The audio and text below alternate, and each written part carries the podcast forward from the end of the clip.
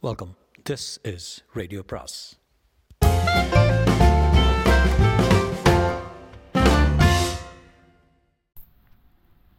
பொன்னியின் செல்வன் அத்தியாயம் பதினேழு குதிரை பாய்ந்தது.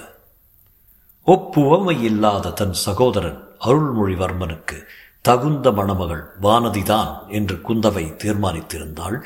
ஆனால் வானதியிடம் ஒரே ஒரு குறை இருந்தது. அது அவளுடைய பயந்த சுபாவம்தான். வீராதி வீரனை மணக்கப் போகிறவள் உலகத்தை ஒரு குடை நிழலில் ஆளப்போகும் புதல்வனை பெறப்போகிறவள் இப்படி பயங்கொள்ளியாயிருக்கலாமா?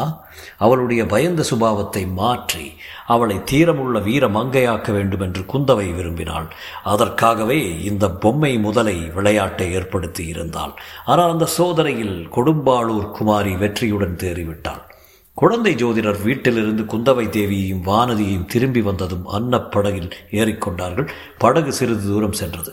ஆற்றங்கரையின் இருபுறமும் மரமடர்ந்த ஓரிடத்தில் படகை நிறுத்திவிட்டு குந்தகையும் குந்தவையும் அவளுடைய தோழிகளும் நீரில் இறங்கி விளையாடுவது வழக்கம். அந்த இடத்துக்கே இன்றும் போய் அவர்கள் இறங்கினார்கள். எல்லாரும் இறங்கியானதும் அப்பெண்களில் ஒருத்தி ஐயோ முதலை! என்று கூவினாள். அவர்கள் எந்த பெரிய மரத்தின் அடியில் இறங்கினார்களோ அந்த மரத்துக்கு மறுபக்கத்தை அப்பெண் சுட்டி காட்டிக்கொண்டே முதலை முதலை என்று அலறினாள். உடனே எல்லா பெண்களும் சேர்ந்து ஐயோ முதலை பயமாயிருக்கிறதே என்றெல்லாம் கூச்சலிட்டு கொண்டு ஓடினார்கள். ஆனால் பயந்த சுபாவம் உள்ள வானதி மட்டும் அச்சமயம் சிறிதும் பயப்படவில்லை. சிறந்த திறந்த வாயுள்ள பயங்கர முதலையை திடீரென்று சமீபத்தில் கண்டும் அவள் பீதி அடைந்து விடவில்லை. மற்றவர்கள் எல்லாரும் குந்தவை தேவி கூறியிருந்தபடி மிகவும் பயந்தது போல் பாசாங்கு செய்தும் வானதி பயப்படவில்லை. அக்கா முதலைக்கு தண்ணீர் இருக்கும்போதெல்லாம் இருக்கும்போதுதான் பலமெல்லாம் கரையில் கிடக்கும்போது அதனால் ஒன்றும் செய்ய முடியாது. இவர்களை பயப்படாதிருக்க சொல்லுங்கள் என்றாள் கொடும்பாளூர் குமரி அடி பொல்லாத கள்ளி இது நிஜ முதலே அல்ல. பொம்மை முதலை என்பது உனக்கு முன்னாலேயே தெரியும் போல் இருக்கிறதே யாரோ உனக்கு சொல்லி இருக்க வேண்டும் என்று மற்ற பெண்கள் கூறினார்கள்.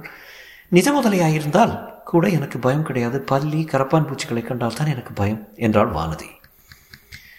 இந்த சமயத்தில் தான் அப்பெண்களை பயங்கரமான முதலை வாயிலிருந்து காப்பாற்றுவதற்கு வந்தியத்தேவன் வந்து சேர்ந்தான். குதிரை மேலிருந்து ஒரே குதியாக குதித்து ஓடி வந்து வேலையும் வீசினான்.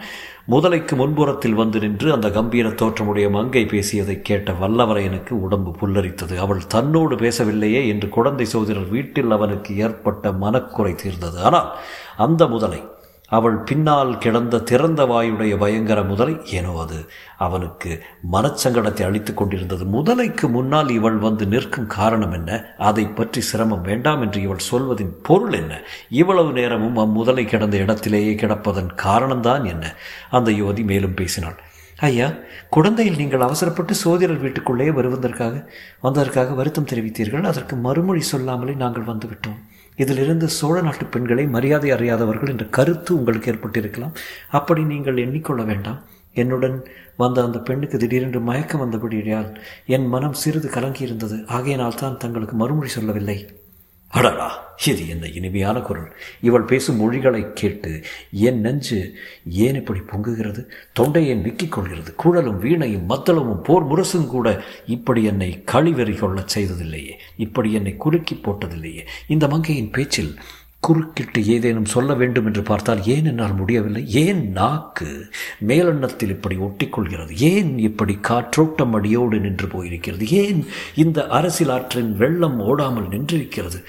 அப்புறம் இந்த முதலை இது ஏன் இப்படி சும்மா கிடக்கிறது?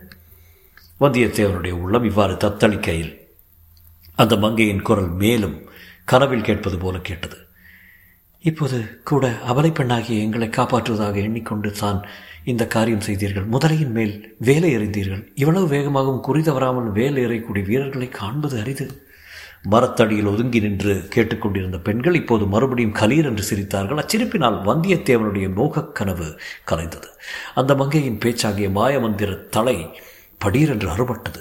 முதலையை இன்னொரு தடவை உற்று பார்த்தான் எதிரே இருந்த பெண்ணை சற்றும் பொருட்படுத்தாமல் விலகிச் சென்று முதலையின் சமீபம் அடைந்தான். அதன் முதுகில் பாய்ந்திருந்த தன் வேலை அசைத்து எடுத்தான். வேல் குத்தியிருந்த துவாரத்தின் வழியாக ரத்தம் பீரிட்டு கொண்டு வரவில்லை. பின் என்ன வந்தது?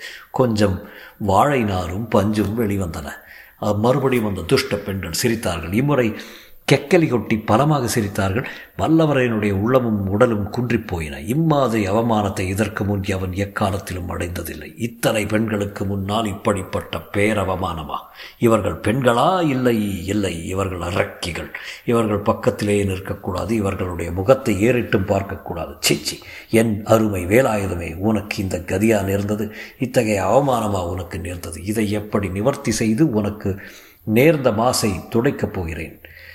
இவ்வளவு எண்ணமும் சில கண நேரத்தில் வந்தியத்தேவனுடைய மனத்தில் ஊடுருவிச் சென்றன. அங்கு நின்று சிரித்தவர்கள் மட்டும் ஆண் மக்களாயிருந்தால் அங்கேயே ஒரு போர்க்களம் ஏற்பட்டிருக்கும். சிரிக்க துணிந்தவர்கள் அக்கணமே உயிரை இழந்திருப்பார்கள். அரசியலாற்றின் செந்நீர் பிரவாகத்துடன் அவர்களுடைய இரத்தமும் கலந்து ஓடியிருக்கும் ஆனால் இவர்கள் பெண்கள். இவர்களை என்ன செய்ய முடியும்? இவர்களை விட்டு ஓடிப்போவது ஒன்றுதான் செய்யக்கூடிய காரியம். தன் உள்ளத்தை நிலைகொலைய செய்த மங்கையின் முகத்தை கூட ஏறிட்டு பார்க்காமல் வந்தியத்தேவன் பாய்ந்து ஓடி நதிக்கரை மீது ஏறினான். அங்கே நின்றிருந்த அவருடைய குதிரையும் அச்சமயம் ஒரு கனைப்பு கனைத்தது. குதிரையும் கூட அப்பெண்களுடன் சேர்ந்து தன்னை பார்த்து சிரிப்பதாகவே வந்தியத்தேவனுக்கு தோன்றியது. எனவே தன் கோபத்தை எல்லாம் குதிரையின் பேரில் காட்டினான். அதன் மேல் பாய்ந்து ஏறி உட்கார்ந்து தலை கயிற்றினார் சுளிர் சுளிர் என்று இரண்டு அடி கொடுத்தார் அந்த ரோஷமுள்ள குதிரை நதிக்கரை சாலையின் வழியை பிய்த்து கொண்டு பாய்ந்து ஓடியது. சிறிது நேரம் வரையில் குந்தவை பிராட்டி குதிரை போன திசையை பார்த்து கொண்டிருந்தால் குதிரை கிளப்பிய புழுதி அடங்கும் வரையில் பார்த்து கொண்டு நின்றாள். பின்னர் தோழி பெண்களை திரும்பி பார்த்து பெண்களா உங்களுக்கு மட்டு மரியாதை இன்னும் தெரியவில்லை. நீங்கள் அப்படி சிரித்திருக்கக்கூடாது நாம் தனியாக இருக்கும்போது எப்படி வேண்டுமானால் நீங்கள் சிரித்து கும்மாளம் அடிக்கலாம். அந்நிய புருஷன் வந்திருக்கும் போது அடக்கமாக இருக்க வேண்டாமா?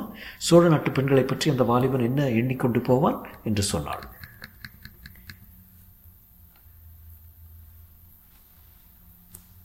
തുടരും